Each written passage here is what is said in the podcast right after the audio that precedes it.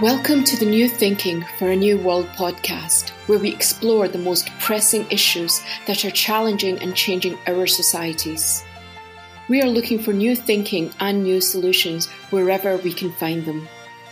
Listen as host Alan Stoga, the Tallberg Foundation's chairman, challenges his guests for analysis, ideas, and actions. Together, we can help make our world at least a bit better.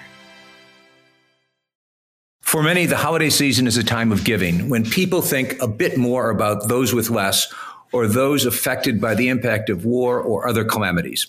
But those problems and the philanthropic urge to do something about them is far bigger than something the Scrooge in Dickens' A Christmas Carol is finally moved to do on Christmas morning. Globally, private philanthropy is big and growing.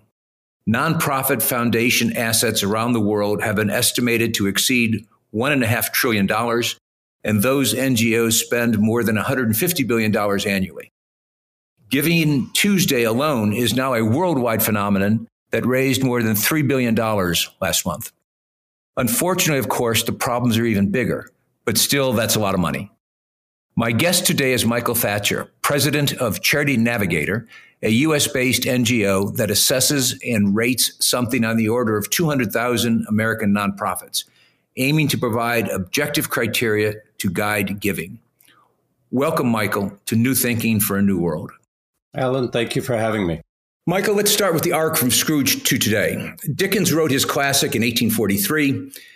Giving Tuesday was founded 10 years ago. More than 200 billionaires around the world have now signed the Giving Pledge. The impulse to help others with financial support is obviously deeply felt, but is it effective? Or rather, what can be done to help donors and charities be more effective, which I assume is what Charity Navigator is fundamentally all about? That's correct. If, if you think about it, Charity Navigator, we're also we're celebrating our 20th anniversary this year. And 20 years ago, our founder, Pat Dugan, and his wife, Marion, they came into significant wealth. They started giving back and then they realized there was no way to actually differentiate between the what seemed like a lot of charities back then. There are about 1.6 million in the US today. I'm guessing it was less than half that 20 years ago when, when we started. And ultimately, what we're trying to do is bring transparency and in a simple and an accessible way to the average American donor. So, our core audience is everybody in the everybody and anybody, and it's not necessarily high net worth individuals. And we see a tremendous amount of uptake in people really wanting to get information and do better with the gifts that they make. You mentioned the word transparency, which was going to be my next question. In fact, it's as though we practiced this. You have a background in tech. You were at Microsoft for years. Um, and I assume that's where your belief that transparency can indeed transform uh, transactions. Being able to see what's going on and measure it really makes a difference. The work I did at Microsoft taught me about leverage. Charity Navigator is a terrific point of leverage because it enables me as a as an individual to affect uh, giving in a positive way across a multitude of different areas that I really care deeply about. And so the transparency of the way it works in um, in our ratings is that we're actually getting that information from the charities and then making it available in a normalized and kind of a standardized fashion for the individual donors. And are you confident that the transparency, which is based on the information they're providing you, that transparency is really happening? It is happening in a couple of ways. One is we have um, in the United States, we're working from the tax forms from the individual charities. So we get that data, it's been processed by the IRS, and that's how we get that information. The additional data points we're collecting are also coming through either other organizations that collect this information. This is GuideStar by Candid, and we're also working with uh, directly with the charities and getting their data um, that they submit to us. So it is working. It's also information that they publish on their websites, and so the um, that's that's how we're doing the validation at this point. Without naming names, have there been examples in these twenty years, or since you've been there, perhaps, um, where you discover that a charity, a foundation, uh, isn't what they say they are, and really ought not to be recipient of, of, of public largesse. Very definitely. And uh, one of the things we created a little over 10 years ago was our alert system, or we would, you know, at the time they were called donor advisories, and we had a watch list. And so, for example, if you lie to us or you lie to the IRS, that's that's, that's not that's not okay. We issue an alert, and these alerts are really they they hurt because if you're if you have a high level alert on your on your organization, many times will strike your rating because we no longer have confidence in the information that's been supplied to us. The other, how we do the, the alerts are also, let's say, maybe the better way to put it is bad things happen in real time. Our ratings get updated on, a, on an annual basis. So the alert, the team that's running the alerts, they're working on a weekly cycle where they're, they're receiving news feeds, they're scanning through news, they're also getting information from the attorney general's offices in the various states in the country. And we will we're also trying to be fair with this. So for example if you're accused of wrongdoing that doesn't mean you did it. But donors may want to know that you've been accused of something. And so that would be more of a low level alert. But if it's confirmed wrongdoing where you've actually been um, you know there are consequences either coming from the irs or the state attorney general in, in whatever state you're working in that is something that we we take quite seriously so but it's worth noting that we have ratings on about 200,000 charities. On average, there are about 400 alerts that you can find on our site. And, and again, those alerts go for rated and unrated organizations, which means out of the 1.6 million charities that are actually also on the database, there's only 400, which shows you that it's, it's not that much. It's, in fact, it's insignificant. Let me go down a rabbit hole a lot of organizations, a lot of charitable organizations and NGOs in the United States are, if not permanent, have long track record. I'm thinking UNICEF, I'm thinking uh, Red Cross, the, the, the big ones, but also small ones. Nonetheless, a lot of the more visible requests for aid are accident, not accidental, transactional, if you will. A hurricane mm-hmm. hits, a war starts, a disease pops up. And suddenly there are mostly, I suspect, quite positive responses of people saying, you need to raise money for this, you need to raise money for that. Uh, I assume, and they don't file taxes because they're brand new. They, there's no there's no track record. How does an organization like yours track what I would call charity pop-ups? We um, the short answer is we don't, um, and it's an area. It's funny. This came up. This came up with um, recently this year, actually, with the Ukraine. And there's an organization that is a highly rated uh, nonprofit. This is um, Team Rubicon. And their founder, one of their co founders, left Team Rubicon and, and started a new organization called Operation White Stork. And he reached out to me and said, Hey, you know, the paint's not even dry yet. We just formed this new organization. What we're doing are we're evacuating women and children and we're giving uh, field dressing kits to uh, Ukrainian soldiers. We're trying to get, we're trying to raise awareness. The, the problem for Charity Navigator is there's no track record. So go back to the transparency piece.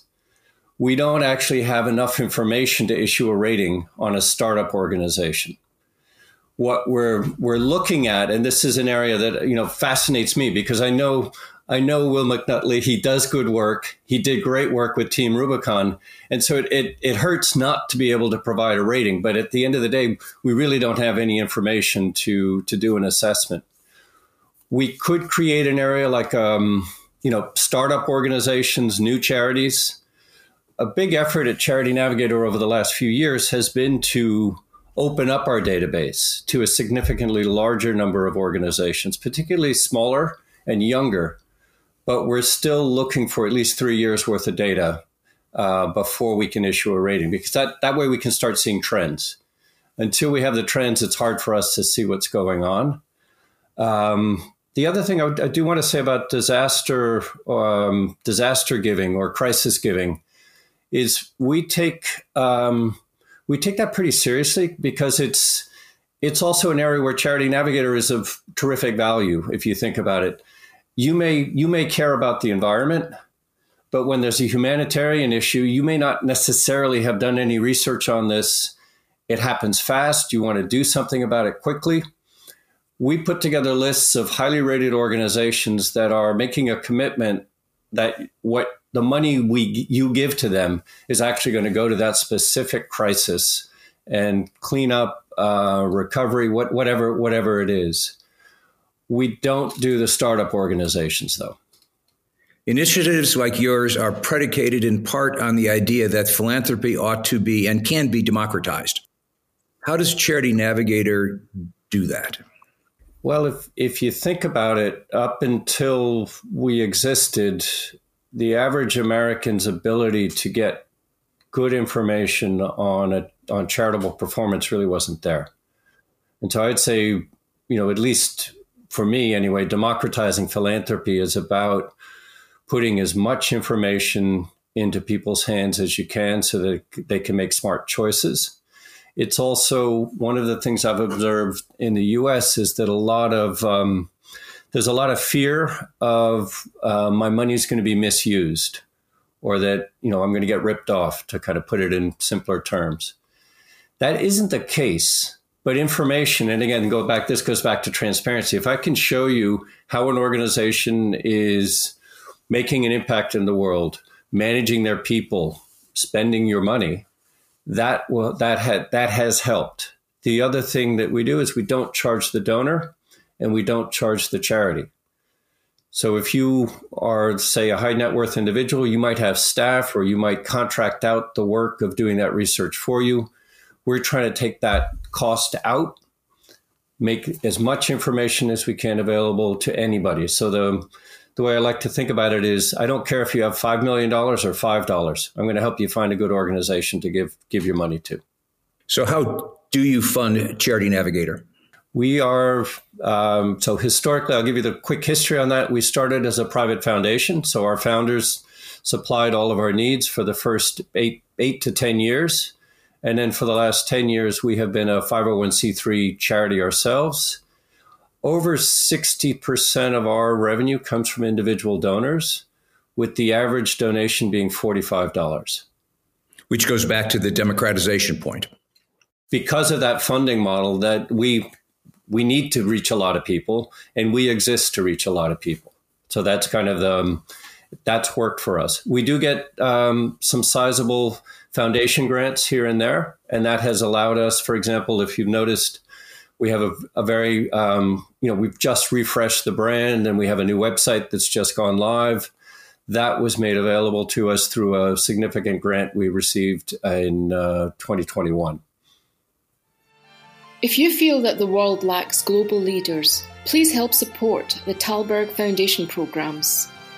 Individual donations are being accepted at tallbergfoundation.org/donate.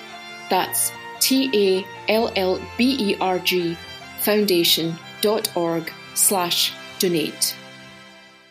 The Tallberg Foundation is global and philanthropy is global. I saw a recent Harvard Kennedy School report that said, much to my surprise, 40% of NGO foundations, at least that they could identify, are non American. And those foundations have something on the order of $600 billion in assets. Uh, as I said, that surprised me because I know when I try to raise funding for the Tallberg Foundation, uh, the notion that I often get back is no, philanthropy at scale is an American phenomenon uh, because of the IRS treatment of charity. Uh, you get a tax donation for it, that's why you give. How important do you think that really is to explaining American generosity? It's a tough question. I mean, if you think about it, the U.S. tax code has been, you know, the charitable tax code went into effect in, I believe it was 1917. I mean, it's it's over 100 years old. That um, generosity that helped us institutionalize uh, philanthropy and also created a vibrant charitable sector. The fact that we're able to track it the way we do, and we're, I think that recent numbers in 2021, it was I think it was 408, 480 billion dollars went into the sector last year. in just in the United States. I don't know that we have the ability to track it quite the same way in other countries because we don't have that transparency. In the um, and and the other element of this, which is part of the U.S. tax code, is a charity's tax filing is a public document, and that that has allowed that's allowed us to exist. For example, it's also allowed us to scale, uh, given the dig- digitization of information. I've lived in I've lived in other countries, and I've always seen generosity. I think generosity and philanthropy is human. That's something we do. We care for each other. It's also part of most of most organized religions have an element of giving back in them. I I'm not giving you a good answer to your question about American uh, generosity, but it's something that um, I don't know. It's it. It's human. It's human, and and I would argue that it's it's everywhere. We've just made it more of a of an institution. Well, that leads to the obvious next question, which is the challenges of transparency, of making philanthropy more democratic, uh, exist everywhere. And do you think, stepping back from the day to day at Charity Navigator, do you think the kind of work you're doing has global legs, might have global legs? Um, I want it to. I um, I took this job while I was living in Singapore and uh, did a tremendous amount of work on international standards when I was at, at Microsoft. And so my immediate my goal when I when I came came to Charity Navigator seven years ago was let's let's get this right in the United States and then go international with it.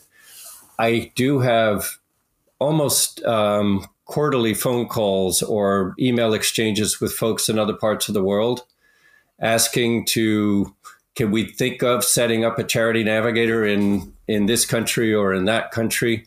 There's tremendous interest. We the challenge is actually um, it's the appetite for transparency within the charitable sector and sometimes it's the um, it's the structures of um, government structures that may or may not be as uh, conducive to it. I I do know that there's um, we have a tremendous number of international charities that we do rate because they have a strong presence in the United States.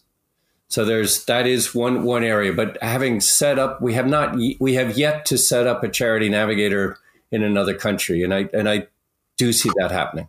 Well, your Microsoft background and your international background, your global background, Singapore is an example. You know the difference in in data sets.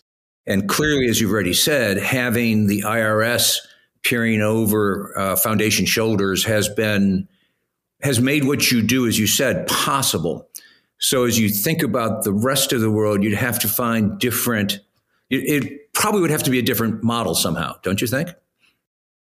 Yes and no, because one of the things that's happened, it's happened at Charity Navigator, and I think it's happening everywhere, is we're moving away from just looking at where money gets spent and trying to determine what actually gets accomplished with that money. So, you know, the, put it in simpler terms, we're trying to evaluate impact of the organizations. That has a financial component to it, but that's not everything.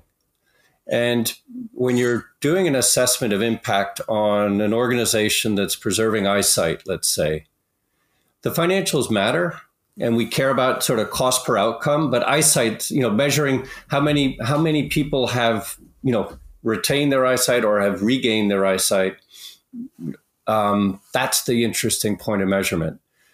We're collecting that data. What what I think is going to be harder in other countries is potentially audit or validation of the information we collect and our ability to do that effectively. Question You just talked about, in effect, both efficiency and impact. And as someone who has run a number of nonprofits so far in my career, um, that's one of the great debates inside any nonprofit. Um, are you in business trying to be as efficient as you possibly can, or are you trying to be as impactful as you possibly can? And how do you measure it? And measuring impact, it, it is one thing perhaps in the example you used of an organization that's delivering, make it even easier, glasses to people who don't have glasses in somewhere. That one's easy. That, that, that, that's count the number of glasses. Um, but as you think about impact across the broad array of foundations with which you deal, mostly in the United States, how do, how do you think about impact? The way we're thinking about impact today is very much um, in a cost per outcome uh, manner. So we'll we'll take we'll take a known intervention, which is documented, has good academic um, sort of support and literature on it, and then we'll out of out of that we'll determine an average cost. We'll then bring in organizations that are actually focused on that particular outcome, and then we'll factor out the differences between them and establish a cost per outcome per a specific what we call program service area. So cataract surgery is one. Um, say scholarships could be another. We do this. It's we're doing this one at a time. We're increasing the number of program service areas that we're able to actually do a what's essentially a. It's just a. It's not an. It's not an impact assessment. It's a cost per outcome of a known impactful um, intervention. And it's today we're only doing this within direct service areas. We're not, you know, take something like advocacy. Your cost for outcome is going to be a little bit tricky on that, and so we we don't have an answer for that today. We're you know this is why um, this is kind of an endless job because we have to keep figuring out new ways of you know and, and broadening what we cover with what we with what we're doing. And the goal in all cases is again to provide donors and probably other foundations as well with more information than they had before you came to the table.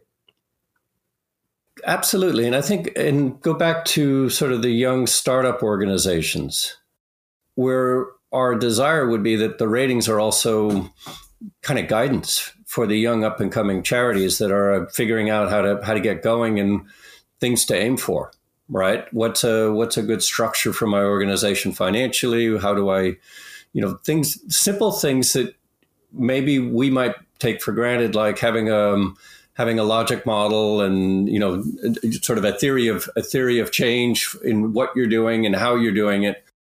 Small organizations may may or may not actually have that. Again, because I tend to think about things in their global context, I would think what you just said is doubly true outside the United States in the sense that um, in most of these sectors, the not profit sectors or sectors where not profits are active, uh, there aren't objective criteria against which you can compare yourself. And to some extent, that's one of the directions you're headed in. What does it cost? What ought it to cost to produce X outcome? uh, in this context? Are you seeing interest? Do, pe- do people outside the United States, NGOs outside the United States, understand and access that information for that purpose? Or is that, again, something that can happen more in the future as you continue to grow?